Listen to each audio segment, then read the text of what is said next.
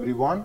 I am your teacher for this question. Let me explain you this question now. In the given figure, PA is a tangent from an external point P to a circle with center O. If angle POB is equals to 115 degree, find angle APO.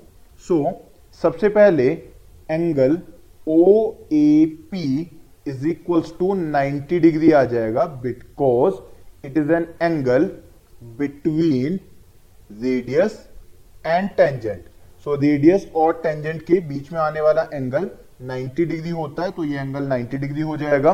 Then angle A O P is equals to 65 degree हो जाएगा because linear pair के according angle A O P plus angle B O P is equals to 180 degree और इसके लिए आप reason दे सकते हैं लीनियर पेयर सो दो एंगल्स हमारे पास आ गए हैं.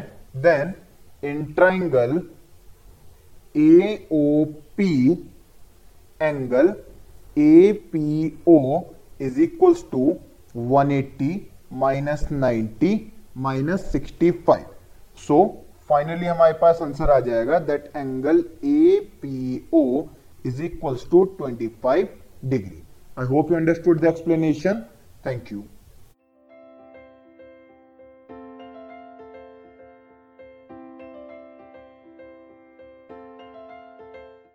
this podcast is brought you by Hub Hopper Shiksha Abhiyan अगर आपको ये पॉडकास्ट पसंद आया तो प्लीज़ लाइक शेयर और सब्सक्राइब करें और वीडियो क्लासेस के लिए शिक्षा अभियान के यूट्यूब चैनल पर जाएँ।